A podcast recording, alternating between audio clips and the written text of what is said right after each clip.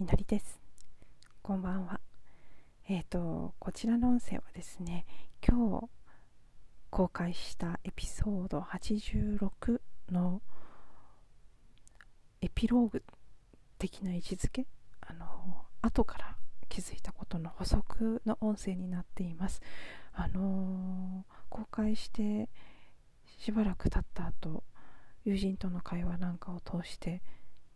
ん？ちょっと待てよなんかおかしいぞって気づいたことがあってで本格的には明日またお話ししていきたいと思うんですけど、まあ、手短にちょっとね訂正したいというか補足したい部分を簡単にお話ししたいと思って撮っています。あのまあ、今を聞いてくださった方はありがとうございます。そしてこれからの方もあのこちらの音声を聞いていただくまでには聞いてくださっていると思うので、はい、ありがとうございます。あのエピソード86の方で自分が世界をどう見ているかという話で私が恐れや疑いで世界を見ているということに気づいてそれを癒し、変えていきたいっていう風なことをお話ししたんですね。で、まあ、それもそれでそれもあるんです。確かに。その部分もある。確かにあるしそこは変えていったらいいと思うんですけど。でもちょっと待てよって。それもあってで今日の時点では先ほどの時点ではその気づきを通して深いヒーリング癒しが起きた深いこう変容というかね、うん、手放し浄化が起きたのでプロセスとして今日あの気づきは必要だったんです。でそこに至る一連のことも必要だったしあれはあれでよかった。で、まあ、それとは全く別のあの本当に物事っていうのはある次元を超えるとものすごく多面的になってくるので全てがそうでもあるしそうでもないしこっちもあるしこっちもあるしっていうもうなんか複雑になっていく複雑っていうかシンプルなんですけどでもなんか多重構造になっていくんですよね。でそういう意味でそれもあるけどでもそうじゃないものもあるっていうのが急に出てきてしまって。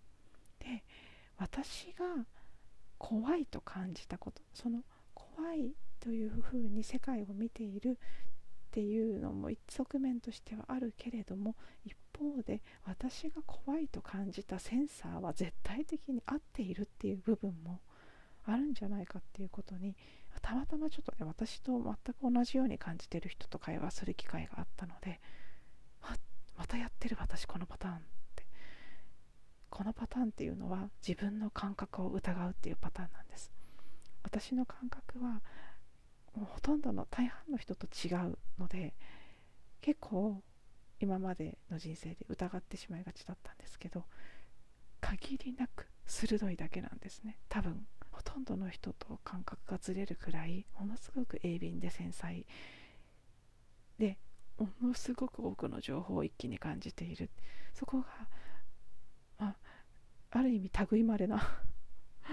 才能なのか何なのかって感じですけどちょっと特殊なのでなので理解し合える人が少なくて自分の感覚の方を疑ってしまうっていうことを散々やってきたんですけど実は自分の感覚が合っているっていうことがだいぶ最近分かってきてたんですけどまあねもうまさに水星逆行っぽいですね。やっちゃったなっていうかなんかああまたそこにはまってたなって感じなんですけど、まあ、ちょいちょいやってくるブレるタイミング。であまた私自分の感覚疑ってたであの当にちょっと今日は手短にしたので早口でいきますけど人間の悩みとか感情とかブロックとかってものすごい入れ子構造になってるんですよ。で一番見たくないものを一番奥に隠して別の悩みでそれを覆ってる場合がほとんどなんですねだから人によって怒りとかが一番見たくない触れにくいもので外側を悲しみとかで覆ってる人もいればその逆の人もいるんですよ。悲しみとかが一番触れたくないもので怒りで覆ってるとか、まあ、ちょっと今すごく簡略化して言ってますけど。であの前にお話しした例えばねみんなが自分を評価してくれない自分の言うことなんて誰も聞いてないとかそういう気持ちの奥にあるのは見られることへの恐れでさらにその奥にあるのは怒りですっていう話もその例だと思うんですけど何層にもくるまれて一番触れたくないものは奥にあるものなんですけど私は今日お話ししたその世界を恐れとかで疑いっていう目で見せいて私はハートは開けてないんじゃないかみたいな悩みとかあと実は明日公開しようと思ってもう一つの音声をさっき立て続けに撮ってたんですけどそちらでは拒絶されるのが怖くて拒絶される前に拒絶して飛び出すという主にグループで起きるんですけどそのパターンを繰り返してるっていうことに関する気づきとそこで起きたヒーリングの話をしてたんですけどいずれにしてもその、拒絶される前に拒絶するっていうパターンも世界を疑いとか恐れて見ているっていうパターンももっとこう奥にある私が見たくないものをカモフラージュするための悩みとか問題だったんじゃないかっていうことにさっき気がついて。で一番見たくないものは実は自分のその鋭すぎる感覚で見抜いてしまって何かを否定何かとか誰かを否定してしまうことなんじゃないかって。で色で言うとレッドのエネルギーなんですけど拒絶したりだからノーという力否定したり拒絶したりそれは違うでしょうって相手が隠しているものを見抜いてしまって指摘してしまうぐさっと刺してしまうような力それをすごく恐れているんじゃないかでそのレッドの力っていうのはサバイバルの本能なので究極的には人とか他の動物を殺せる力なんですね。もともとそのために遺伝子に備わってる力なんですよ。脳っていうこの自分と相手を切り離すという本能なんですね。でその力はもちろんねあのかつては人間が生き残るためにサバイバルのために必要で身につけたもので今そのものを本質としては必要はなくなってきてるんですけどあまり進化していない部分なんです。でだけどその力はより高い次元では何に使われるかっていうと革命。新しい時代を起こしていくためにはある面では古い時代のものにノーと言ってそれを否定して壊していく必要があるんですね。でそれをするためにその切り離して切り離せないとそれを客観的に見て指摘して壊していくっていうことはできないんですよ。その才能でもあるんですけど裏を返すと。でも逆側コインの裏表で反対側チャレンジの側面として出るといろんなものを否定してしまったり拒絶してしまったりする周波数の低い状態だとそういうものとして出てしまう。私は自分のその部分をすごく嫌っていて隠していて。でそのさっき言った通り拒絶する拒絶されるのが怖くて拒絶するっていうパターンなんですけど今日の音声で2つ目にとって出しまだ出してないもので話してたのはどんな時にそれをそのトリガーが引き金が引かれやすいかっていうのを見てった時に私が相手の何かを否定してしまいそうな時だって気づいたんです。友達であれ恋人であれ何であれ相手の何か間違ってることとかうーん、まあ、エネルギー的におかしいって私から見て思うこととかを否定指摘したり否定したりしてしまいそうになった時。で奥にはやっぱり怒りがあるんですね。それじゃないだろうみたいな激しい怒りが自分の中にある。それは何に対するそれじゃないかっていうとやっぱり新しい時代の価値観パラダイムとか本当の人類の無条件の愛とか重要性とか本来のですよ。人間世界の愛ではなくて神聖な愛とかそういう側面で見た時に何かおかしいって思うことに対してやっぱりすごく否定のエネルギーが出てきやすい。だけどそれは自己矛盾一種の自己矛盾をはらんでいてそれを相手を否定してしまったら今度自分が無条件の愛を否定することになっちゃうのですごく難しい部分なんですけどあ私はどうもそのまあ、だからさっきも言った通り人を殺せてしまうぐらいの力なのでそのレッドのサバイバルの拒絶するの本能というのは。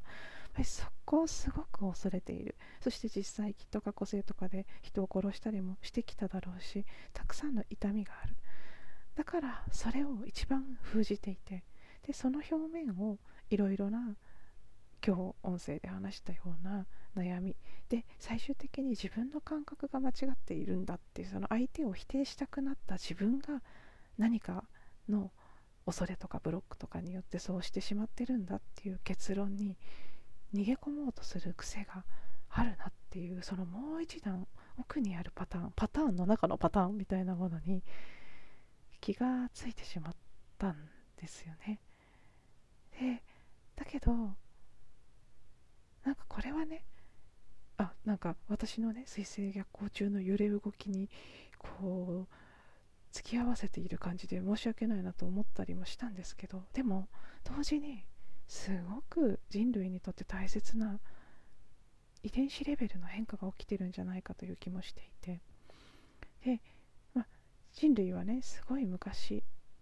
遺伝子操作をされて奴隷的な意識を持って生きるようにされているんです。プログラムされているんです。でまあいるそうなんです。